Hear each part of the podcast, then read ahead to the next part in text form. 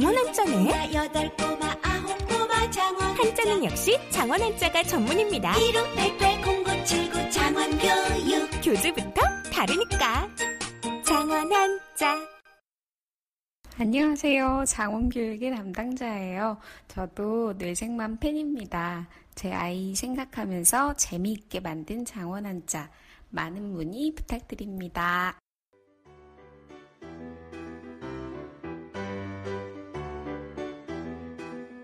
네, 정신과 의사들의 실전 육아 이야기 뇌생맘 클리닉 14번째 방송입니다. 자, 청취자분들께 인사드리고 시작할게요. 네, 안녕하세요. 28개월 유리 아빠 정신건강의학과 전문의 허규영입니다. 안녕하세요. 인우, 준우 두 아들 아빠인 김지용입니다. 안녕하세요. 소아전신과 전문의 손인정입니다. 네, 그리고 저는 22개월 은호 아빠 오동훈입니다. 자, 오늘은 저희 근황 매번 말씀드렸었는데 이 근황 대신에 청취자분께서 보내주신 메일 하나를 소개해드릴까 합니다.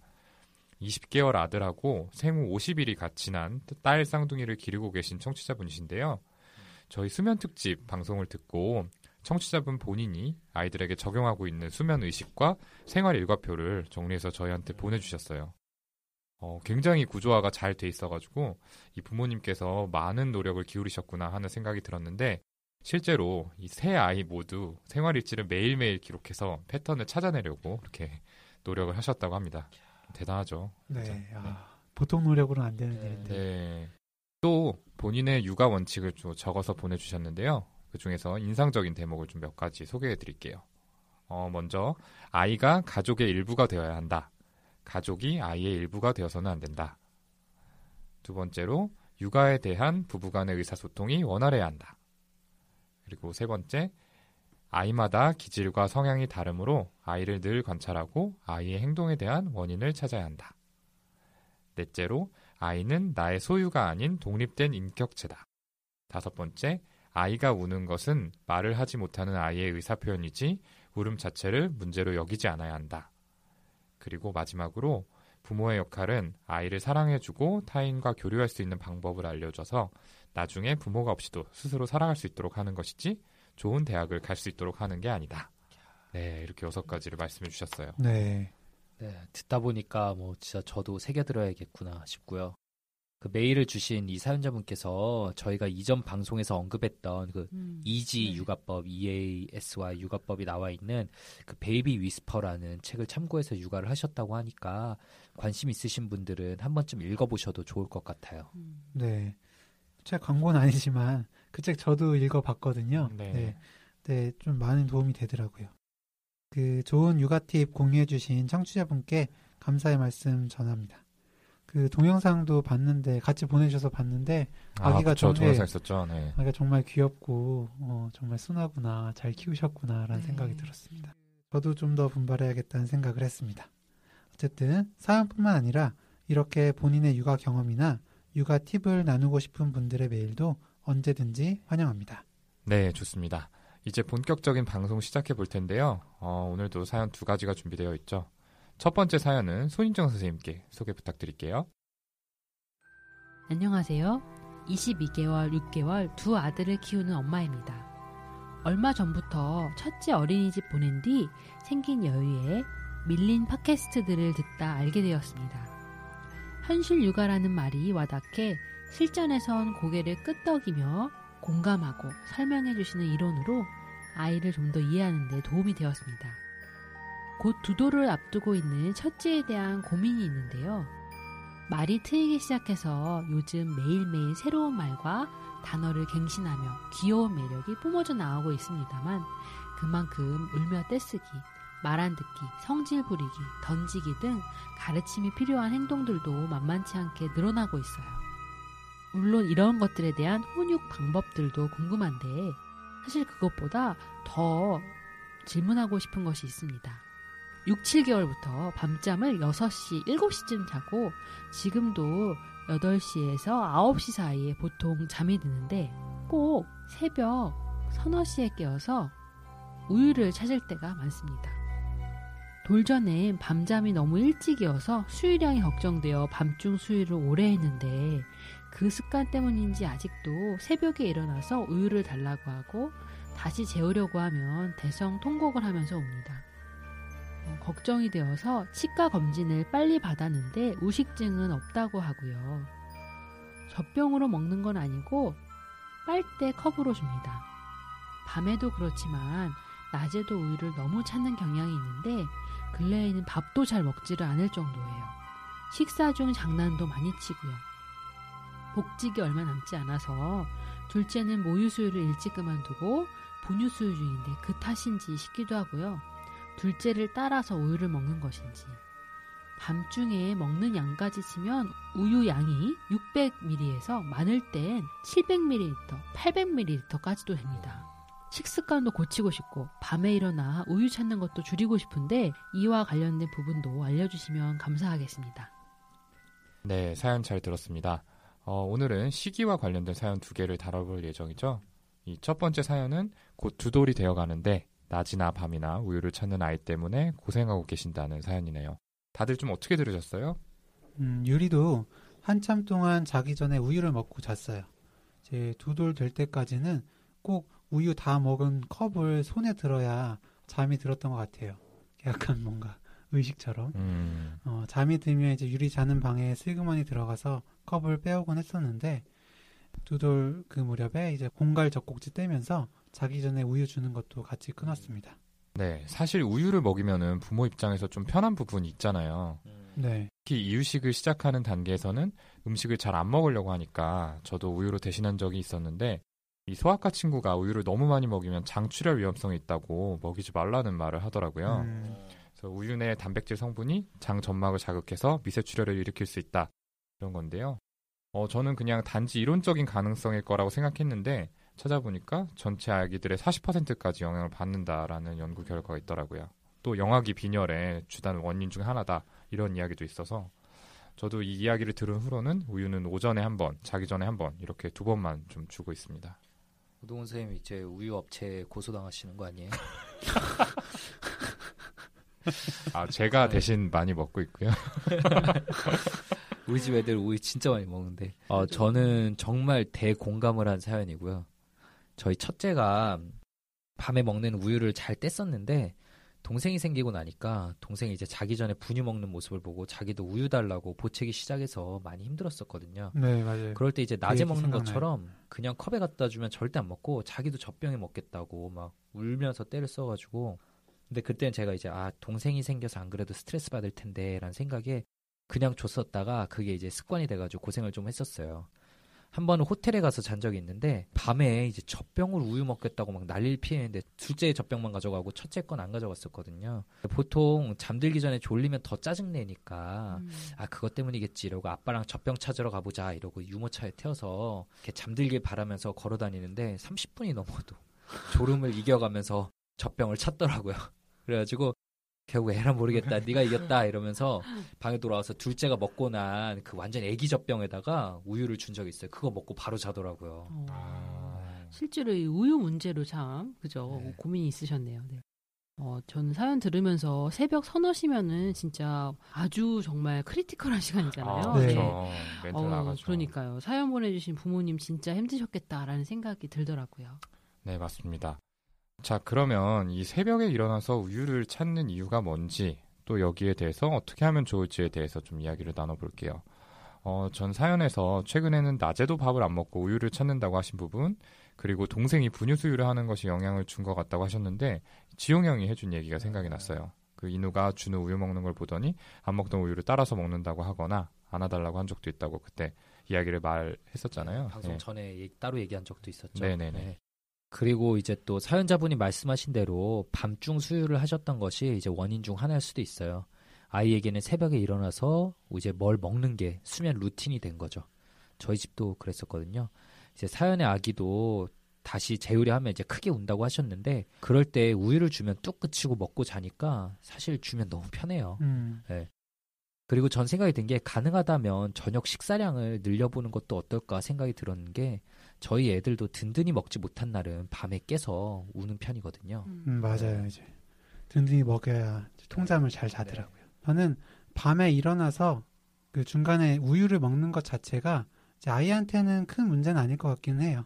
사연을 보내주신 어머니께서 너무 피곤하신 게 그게 큰 문제라고 생각이 들고요. 그래서 아이가 잠들면 그냥 쉽게 찾을 수 있는 곳에 혼자 이제 먹을 수 있게 그냥 우유를 좀 두시는 건 어떨까요?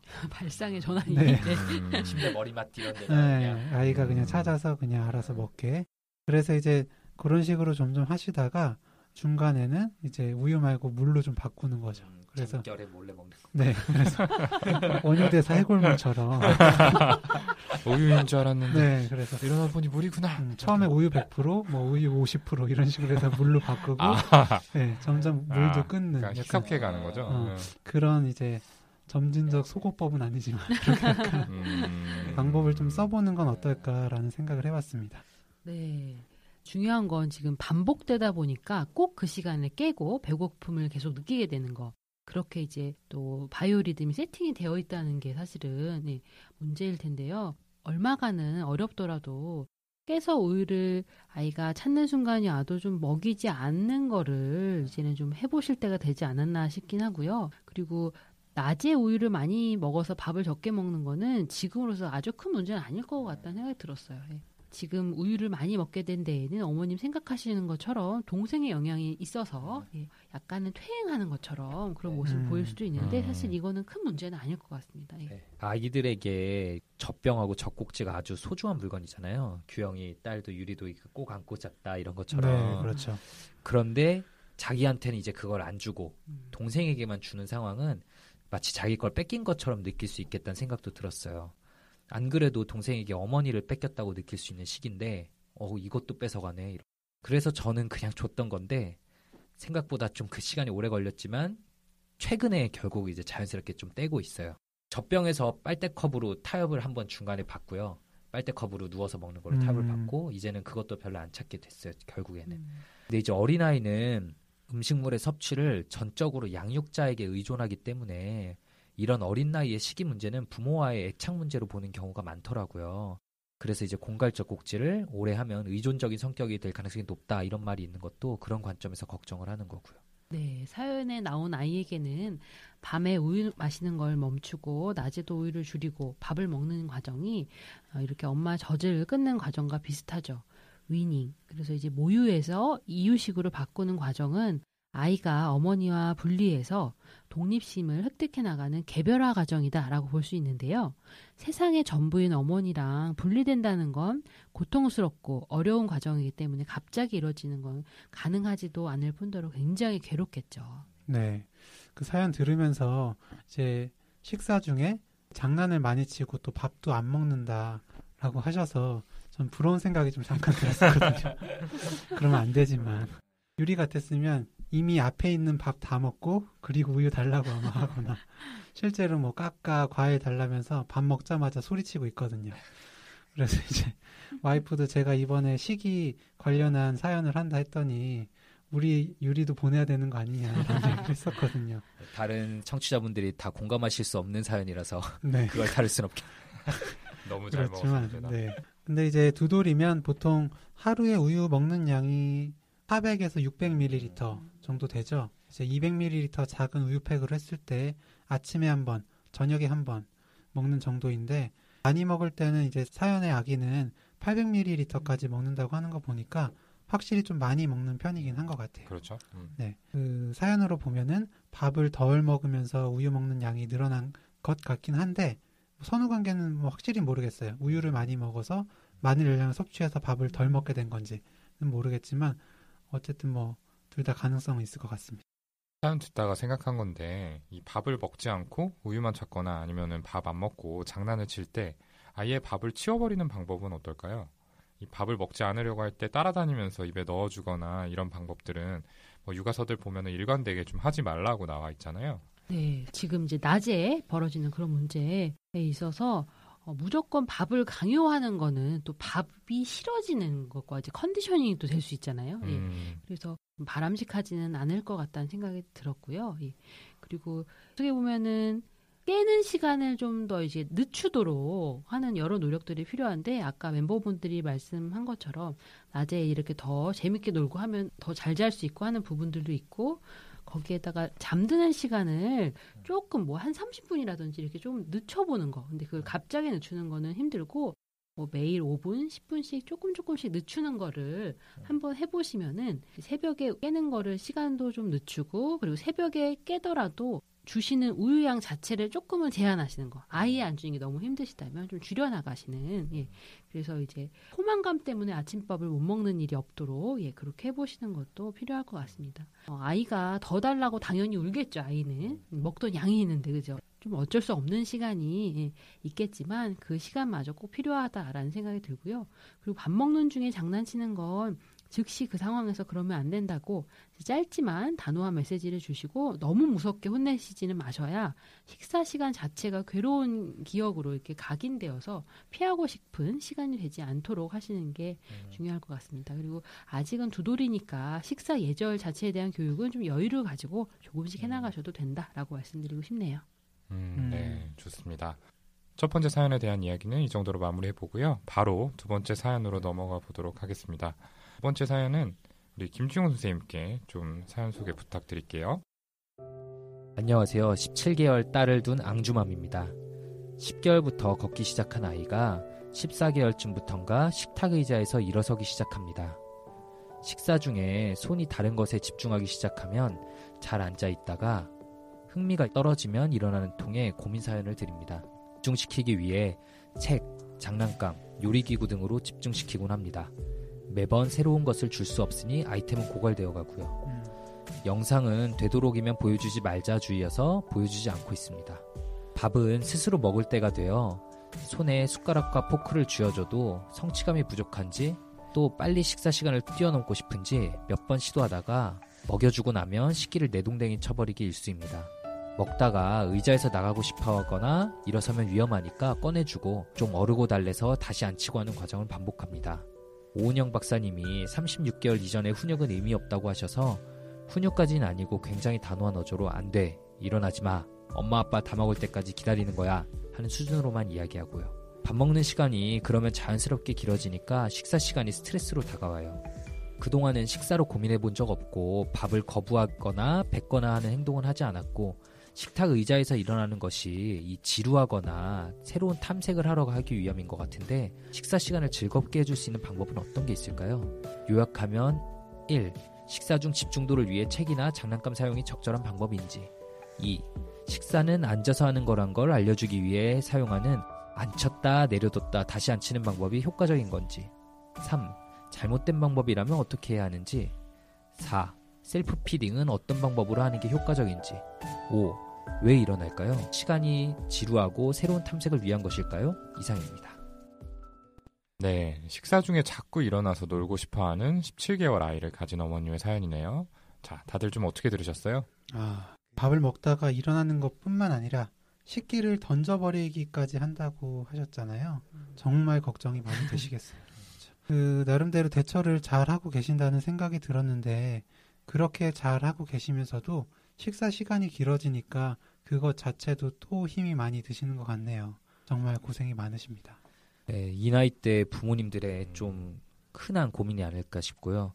지금 읽은 사연 말고도 또 다른 비슷한 사연이 사실 있었는데 11개월 아기가 아기 의자에서 계속 일어나려고 해서 밥 먹이기 너무 힘들다. 쫓아다니면서 밥 먹여도 괜찮은가를 여쭤보셨어요.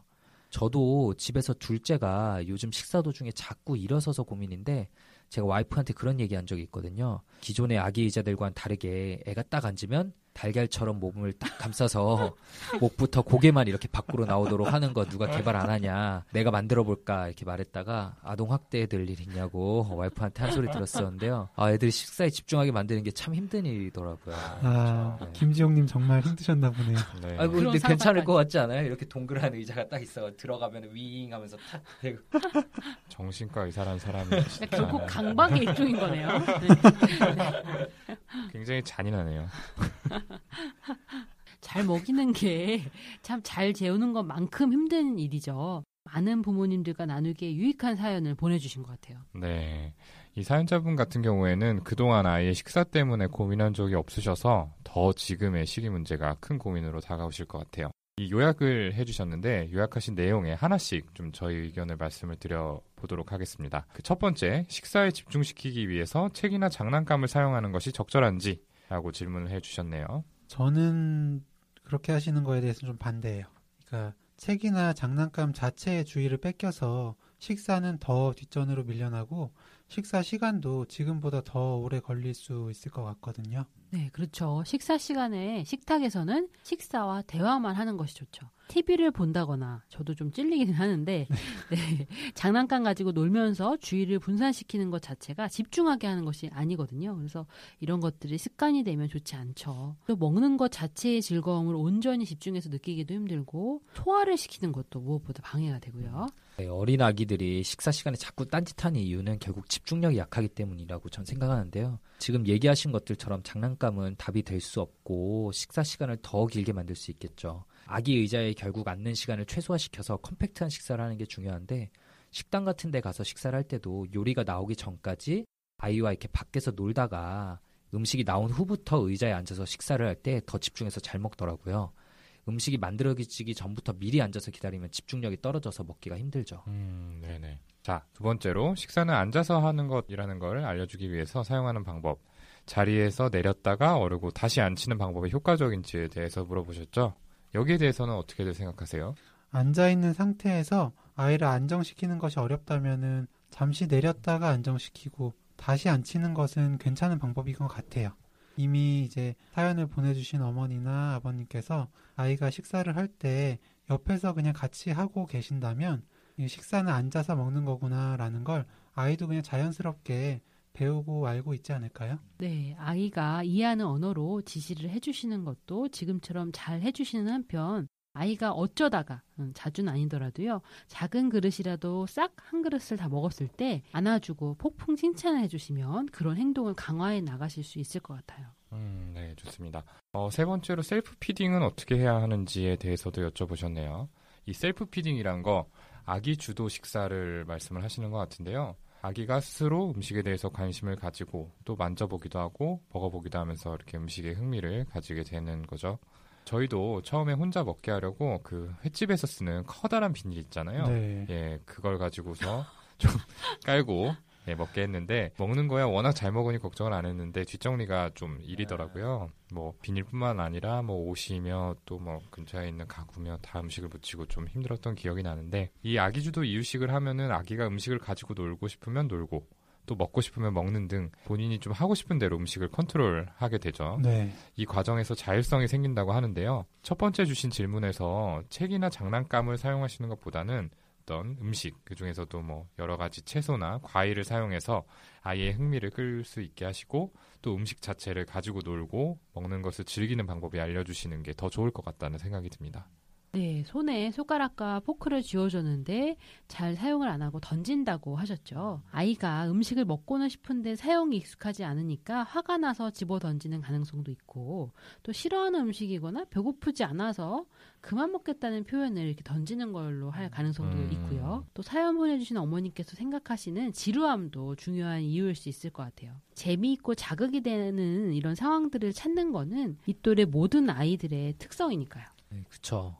손인정 선생님이 지금 말한 재미있고 자극이 되는 상황을 찾는 게 모든 아이들의 특성이란 걸 애들 둘 밥을 먹이면서 절실하게 느끼고 있어요.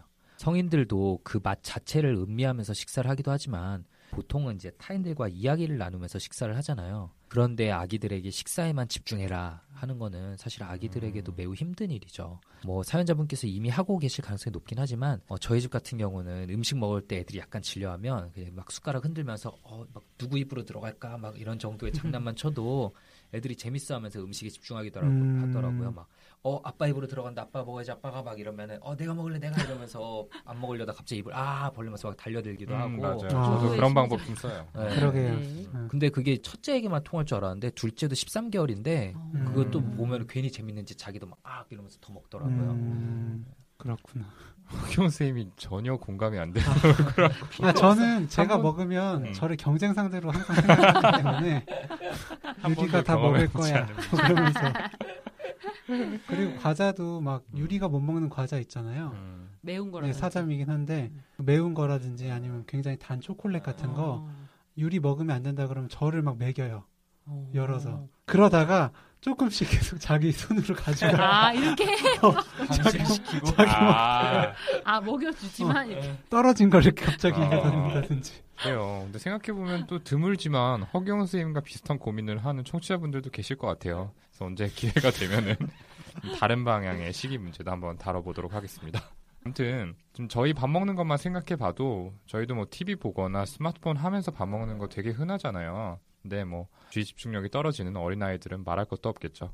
이 김지훈 선생님이 얘기한 것처럼 식사 행위 자체에만 집중하는 일이 아이에게는 굉장히 어려운 일임을 이해하시고 식사 시간을 재미있고 즐겁게 만들어 주시면 좋을 것 같습니다. 또 앞 사연에서 손인정 선생님이 잠깐 이야기를 해주셨는데 아이를 억지로 앉혀놓거나 밥을 잘 먹지 않는다고 아이를 무섭게 다그치는 거는 오히려 식사 시간을 괴로운 시간이라고 각인시킬 가능성이 있죠. 그러니까 좀 아무래도 피하는 게 좋겠습니다. 그래도 좀 다행이라고 생각이 되는 거는 음식을 입에 넣어줬을 때 뱉지는 않는 것 같아요. 예, 음식 자체에 대해서 좀 거부감이 있는 거는 아니라서 그나마 조금 수월하지 않을까 이런 생각도 좀 들어요. 네. 네. 이렇게 두 번째 사연에 대한 이야기도 마무리해 보도록 하겠습니다. 어, 오늘도 많은 부모님들께서 공감하실 수 있는 이렇게 좋은 사연을 보내주신 두 사연자분께 감사의 말씀을 전합니다. 그러면 14번째 방송은 여기서 마치고요. 마지막으로 저희가 18번째 방송에서 다룰 주제를 말씀드리도록 하겠습니다. 어, 주제는 또래보다 발달이 조금 느린 우리 아이 어떻게 해야 할까요? 로 정해봤는데요. 이런 고민 가지고 계신 분들 많이 계실 거예요. 네. 네. 조금 발달이 더딘 것 같은데 언제까지 지켜봐야 되는 건지 뭐 당장 가서 검사를 받아봐야 되는 건 아닌지 고민하고 계신 부모님들 계실 텐데 부모님들의 소중한 사연 기다려 보도록 하겠습니다. 사연 보내주실 주소는 brain포맘 골뱅이 gmail.com입니다. brain 숫자 4 mom gmail.com으로 보내주시면 저희가 다뤄드리도록 하겠습니다. 네, 그러면 이제 진짜로 방송 마치고요. 저희는 다음 시간에 더 유익하고 의미 있고 재미있는 주제와 함께 다시 찾아뵙도록 하겠습니다. 감사합니다. 감사합니다. 감사합니다.